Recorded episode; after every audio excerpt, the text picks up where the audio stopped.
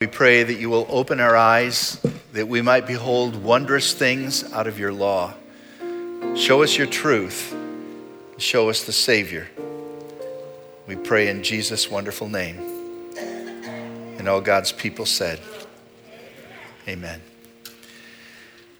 What comes to mind when you think of the word cloud? I suppose with many of us, we think of the tropospheric clouds.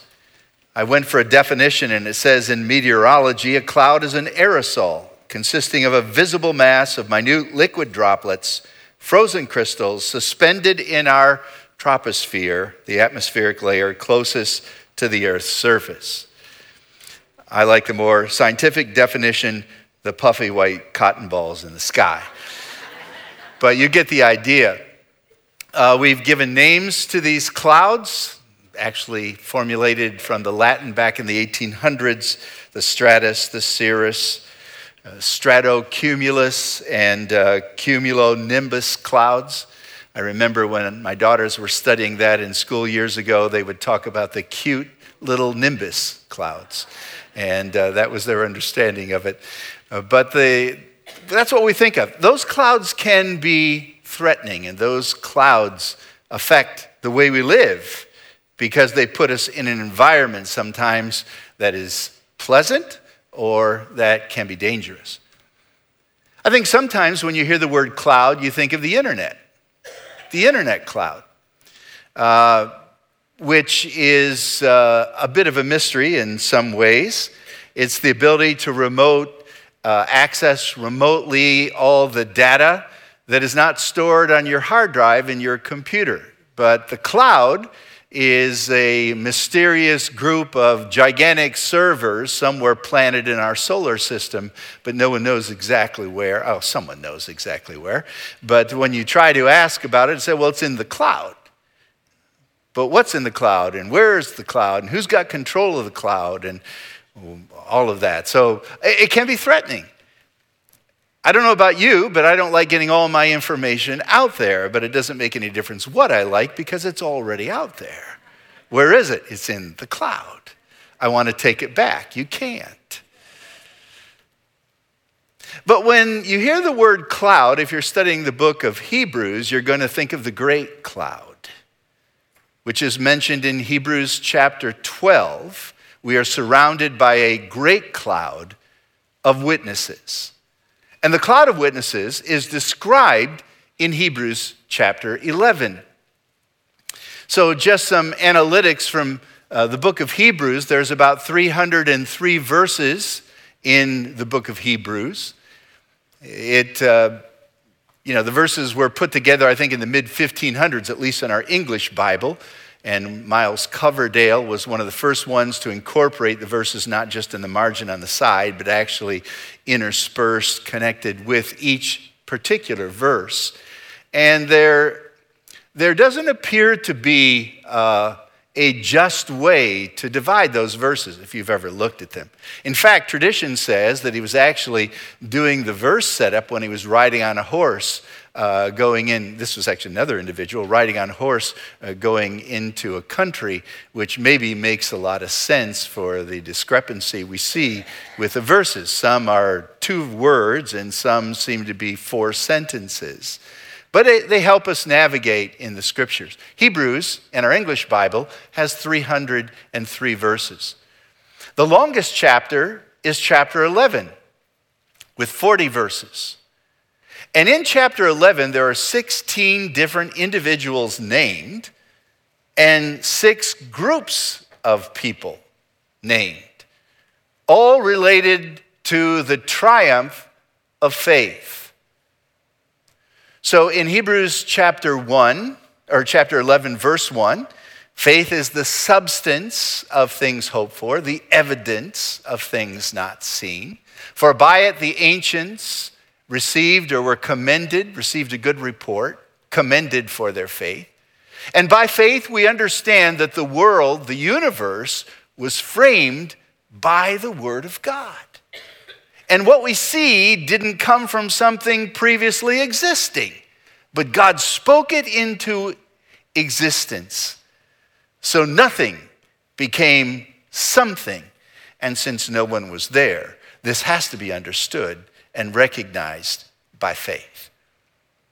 Now, with that foundation, a brief definition of faith, the commendation that comes with faith, and the fact that even faith is the basis for us understanding the creation in which we live, the author of Hebrews now wants to give some real life testimonies, much like the three ladies did, testifying to their faith as they went to an island to share Christ with people.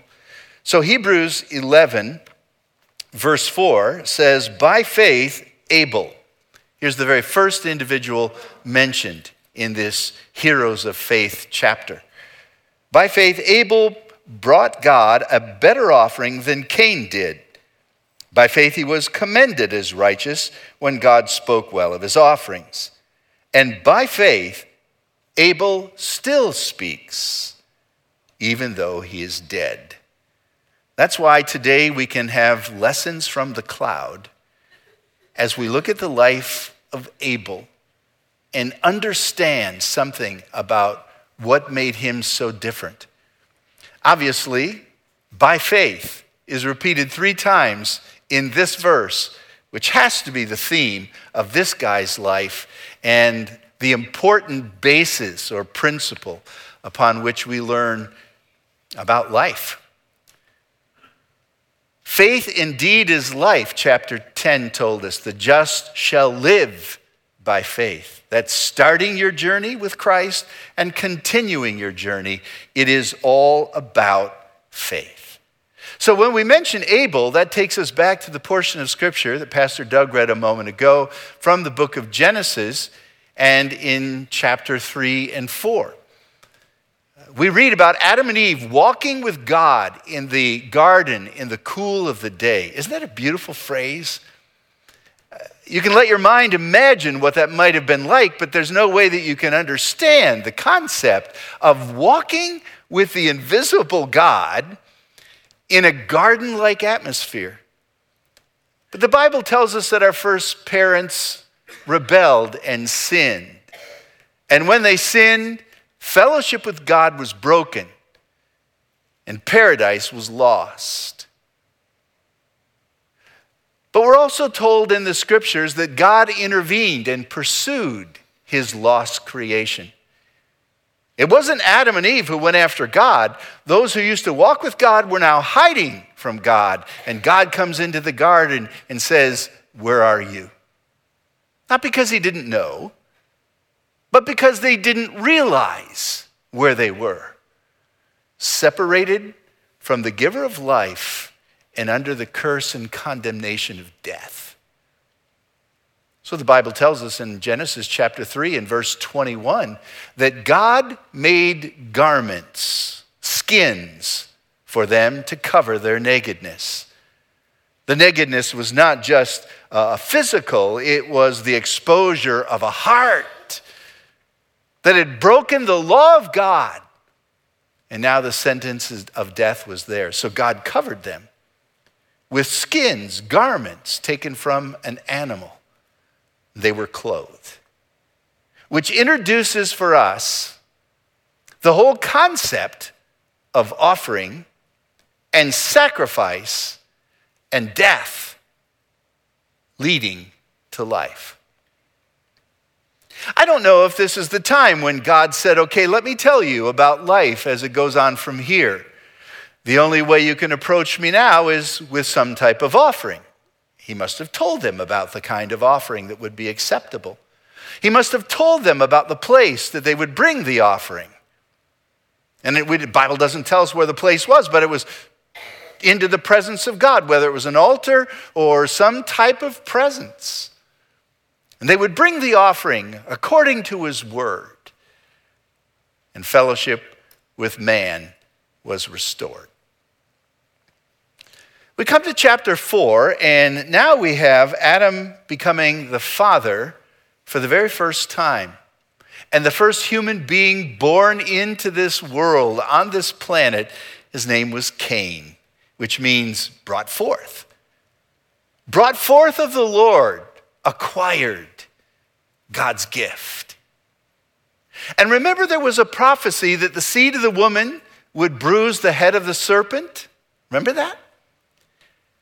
And my guess is when Eve gave birth to this boy, to this man child, she was hoping in her heart that here's the fulfillment to that prophecy. The seed of the woman has now given birth to someone who will bruise the head of the serpent. But it wasn't long before they realized that Cain wasn't going to fulfill that prophecy because they had a different heart altogether. Then Eve gives birth to a second son, and she gives him the name Abel the one that we read about in Hebrews 11. His name means breath. It's the same identical Hebrew word that is translated vanity.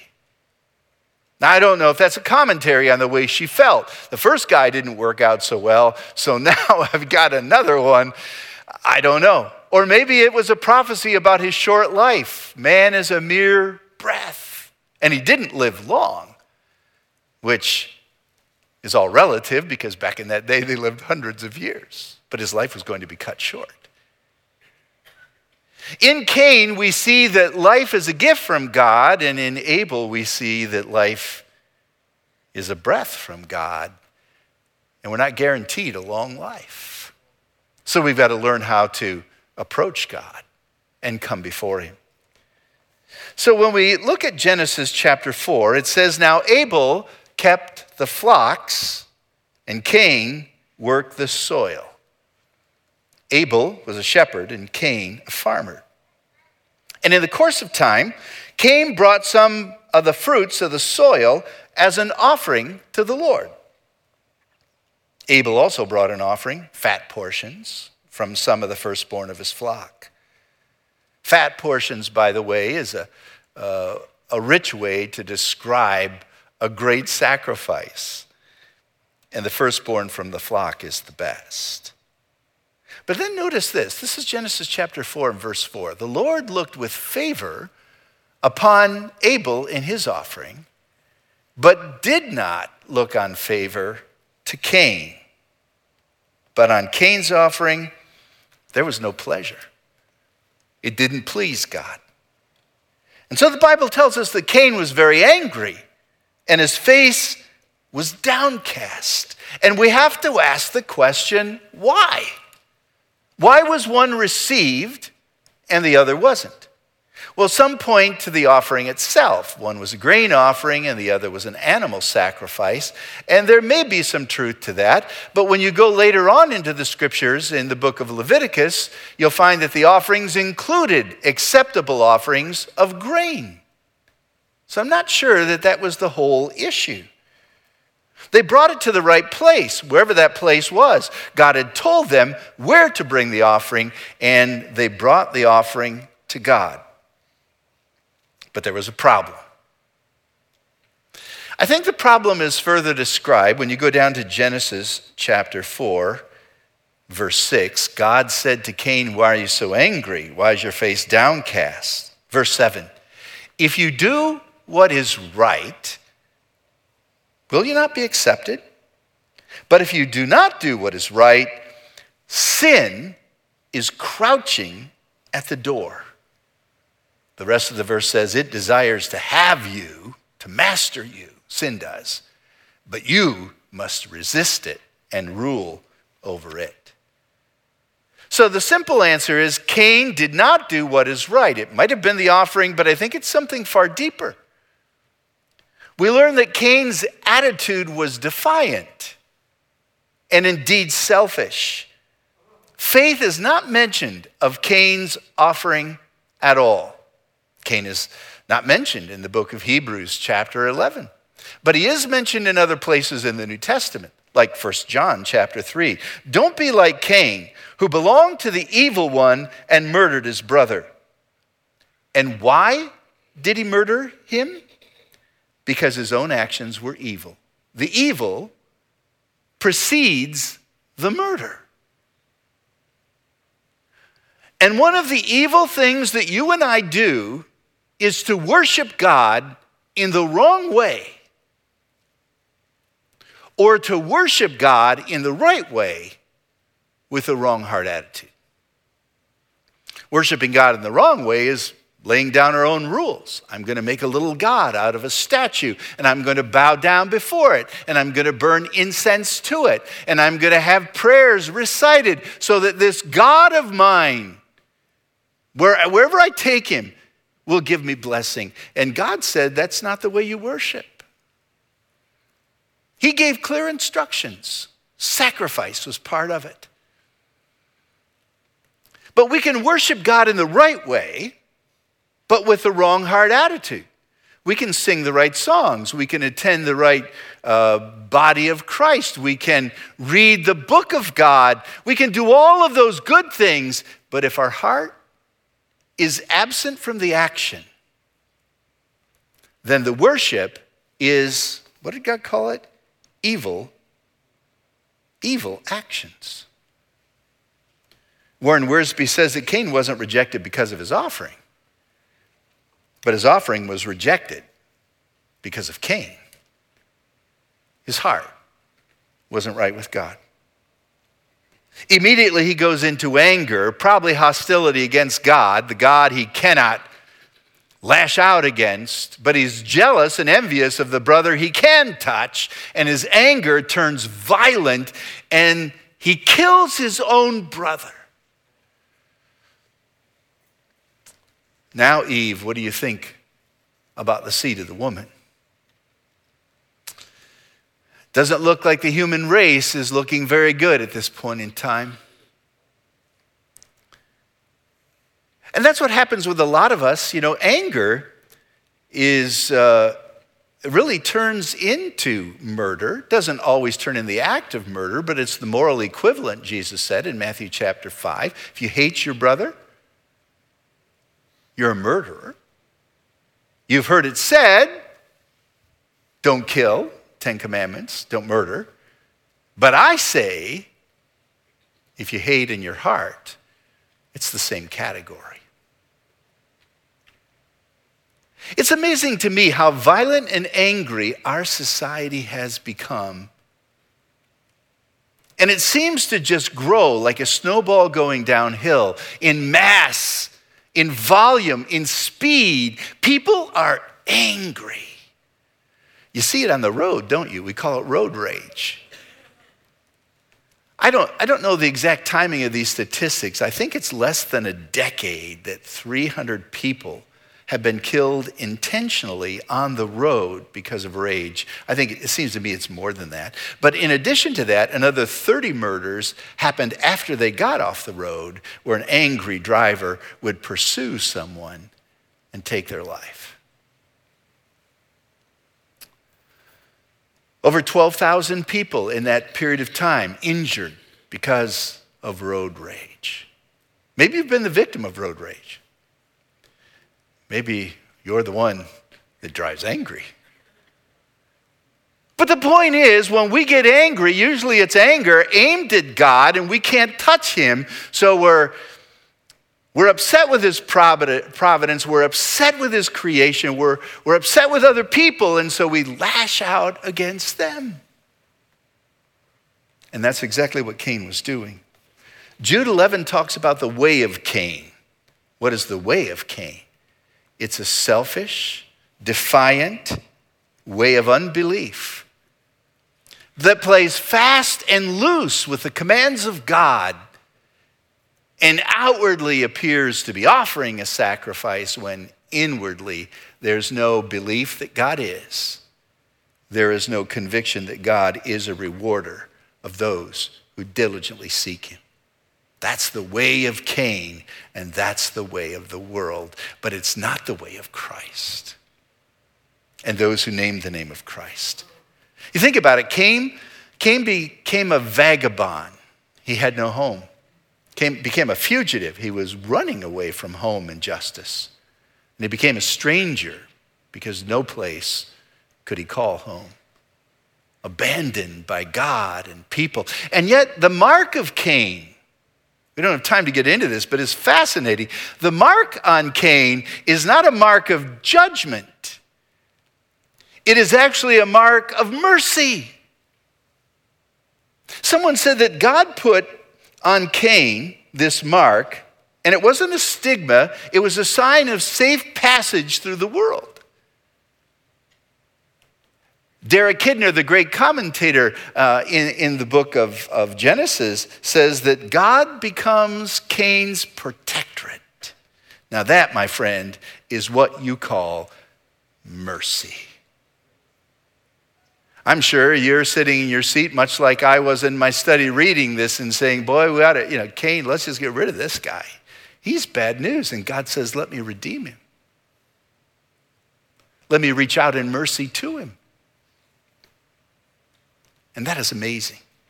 But Abel, whatever he did, it was righteous. His offering, verse 4 of Hebrews 11, was better.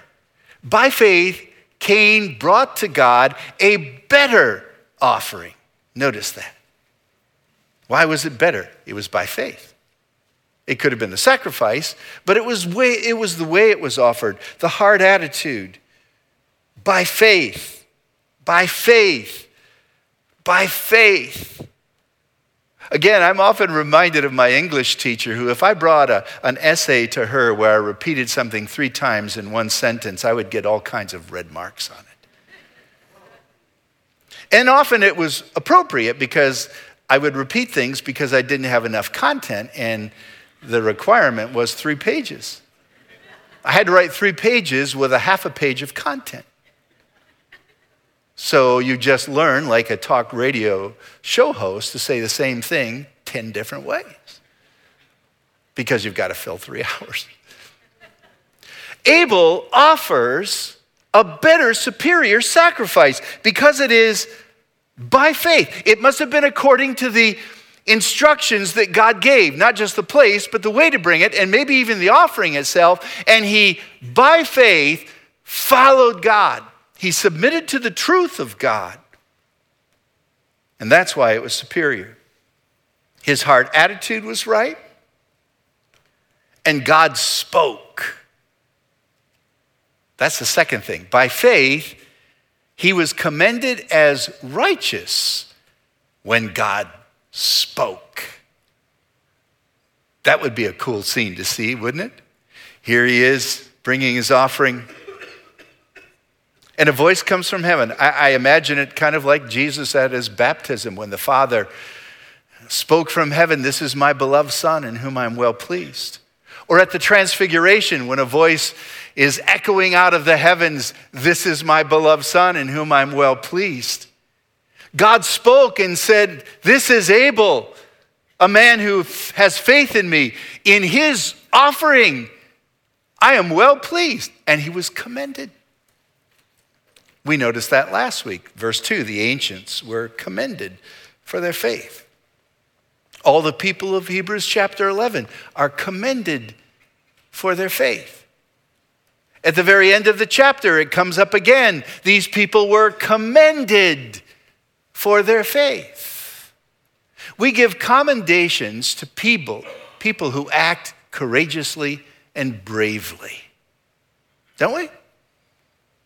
I mean, maybe a person who is in law enforcement or someone who fights fires and they go into a tough situation. And I know that there are corrupt people in those groups, but by and large, you've got many wonderful people giving their life so that we might be free, might be safe. And they are to be commended. Commendations for bravery. How many Christians get commendations for faith? Let me pin a medal on you for your faith. We don't recognize faith like God does. His commendation is his pleasure. And what is his pleasure? Faith. Verse 6 without faith, it's impossible to please God. And what's the heart of faith? God. I understand who He is, He's the creator. God is, He's real. And God is good, He's a rewarder. And the two go hand in hand because He is, I'm convinced He will. And therefore, I do. That's the whole chapter, the triumphs of faith, of people who just believe that God is, and just believe that God is trustworthy, and just believe that His word is true, like Abel, and I'm going to bring what He wants me to bring. And when you do it, God is pleased. Isn't that wonderful? He's spoken of, of being righteous multiple times. Genesis 4 7, we read it a moment ago. He did what was right. Matthew 23, he's called righteous, the righteous blood, or the blood of righteous Abel. Here in our text, commended as righteous. 1 John 3, we read a moment ago, righteous. He is righteous because he simply did what God told him to do. He doesn't gain acceptance before God based on his doing. His acceptance before God is based on what God has done. And he puts faith, he trusts what God has done. And it's in the mercy of grace of God that he's brought into the family of faith, but now he lives. This is the principle of life. He lives by faith and he does righteous deeds. Which leads us to the third thing in this verse. Not only is he offering a better sacrifice, and not only is he commended divinely by God, but thirdly, he has a lasting influence. For the scripture says, He being dead yet speaketh. That's the old authorized translation. Even though he's dead and gone, his life still has an impact. I've done quite a few funerals in my life, and I'm always amazed. Not with every funeral, but often amazed, especially with the godly, of their amazing impact. And sometimes the family will stand up and friends will stand up and people are weeping because a good life is gone. But that life has left an impression on the lives of others of what it is to love God and follow God. And I often say, Oh, I wish I would have known them better. Well, don't you want to leave a, a positive legacy? Faith loving God with all of your heart and simply following Him. Now, the scriptures also tell us that the blood of Abel demands justice. Places like Luke 11. The blood of the prophets, which was shed from the foundation of the world, may be required of this generation, Jesus said. From the blood of Abel to the blood of Zechariah. It's interesting that that Abel is somehow grouped in with the holy prophets, at least in this, this sense. Their blood was offended, their lives were cut short.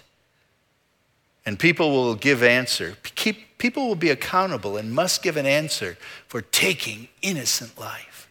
The blood's not gone. It's gone into the ground and will come up in the day of judgment to plead as a witness against those who took the life and shed the blood of those made in the image of God. But when you come to chapter 12 in Hebrews and verse 24, you read this Jesus is the mediator of a new covenant, and to the sprinkled blood that speaks a better word than the blood of Abel. It's better blood. What a striking contrast. The blood of Abel cries out for justice, the blood of Jesus cries out for mercy. Both are offended blood because their lives were taken not because of things that they had done. Abel lost his life because his brother murdered him. Jesus gave up his life because his life is not just a, his blood is not just offended blood, it is atoning blood. And he shed it to redeem people, just like the animals that sacrificed their lives for the garments that God made for Adam and Eve. So Jesus sacrifices his life and sheds his blood so that we can be clothed with the righteousness of Christ. It's a better blood because it's atoning blood. So, what are the lessons from the cloud? Or what is the lesson from this one guy in the cloud? I think it's simple that faith at its core believes that God is. There's a conviction, there is evidence, there is persuasion in the soul which leads us to act, to cast everything, our future and are present, upon this thing called faith because we believe God's word to be trustworthy. We believe that He is, and we believe that He is good, and we diligently seek Him because He said, I will reward those who do. You say, well, I want to know what the reward is first before I do something.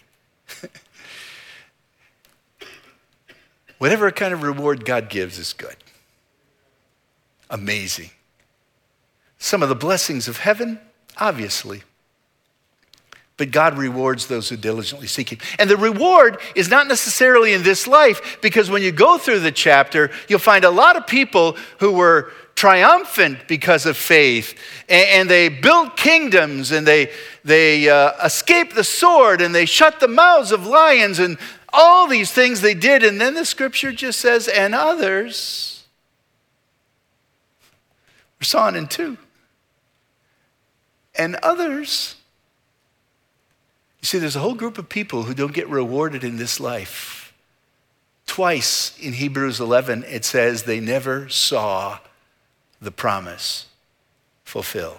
But that was okay because God didn't promise them that they would see all of the promise. But what He has promised them will come true. So, faith, we walk by faith, not by sight. In heaven, we walk by sight and not by. We don't need faith in heaven because you don't have faith in that which you see. It'll all be revealed, or as much as it can be revealed to finite creatures glorified who are not gods. Oh, but we'll know as we are known. And there's so much that will make sense. And we don't have to walk by faith because there he is. there he is on the throne. I, I can't conceive. Except the reward is going to be amazing. So Moses, believing in the invisible God, said no to the treasures of Egypt because God had promised something better. We've got to stop, start living like that or we've got to develop greater convictions so our lives are commended for simple faith. What do we learn from Abel? It's simply this that God honors faith, and faith honors God. The person who loses his money loses much. The person who loses a friend loses more The person who loses faith, you've lost everything. Nothing of value remains.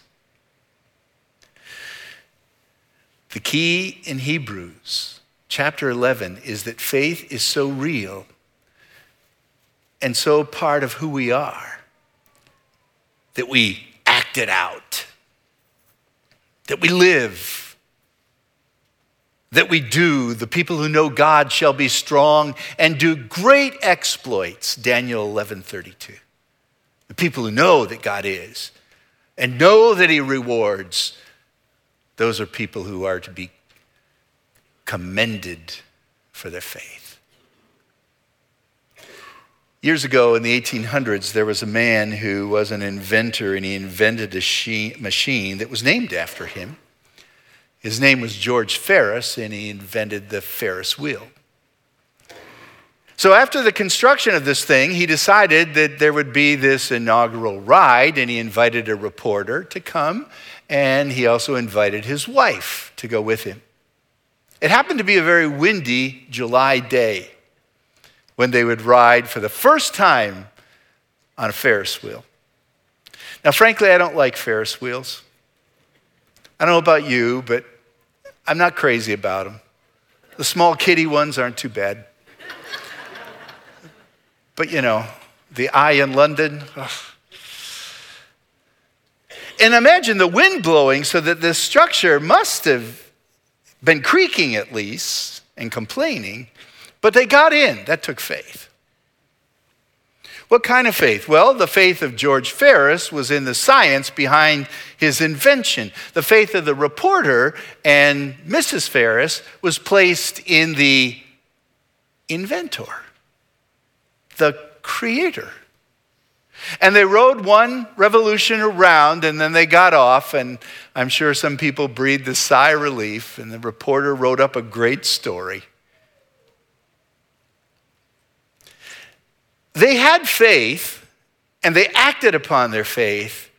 And afterward, they had what you might call experiential faith faith tested and faith true. If you want to be blessed, get close to people who have walked faith for a while, the journey, and have tested God's promises and found them to be true. Let that encourage your faith. You say, well, who am I going to talk to? Well, first of all, talk to about 16 people in the book of Hebrews 11. And then think of the groups of people, the men and the women who ventured all because God is. And God is a rewarder of all who diligently seek Him. Let's pray. Lord, this thing called faith can be tricky for us human beings.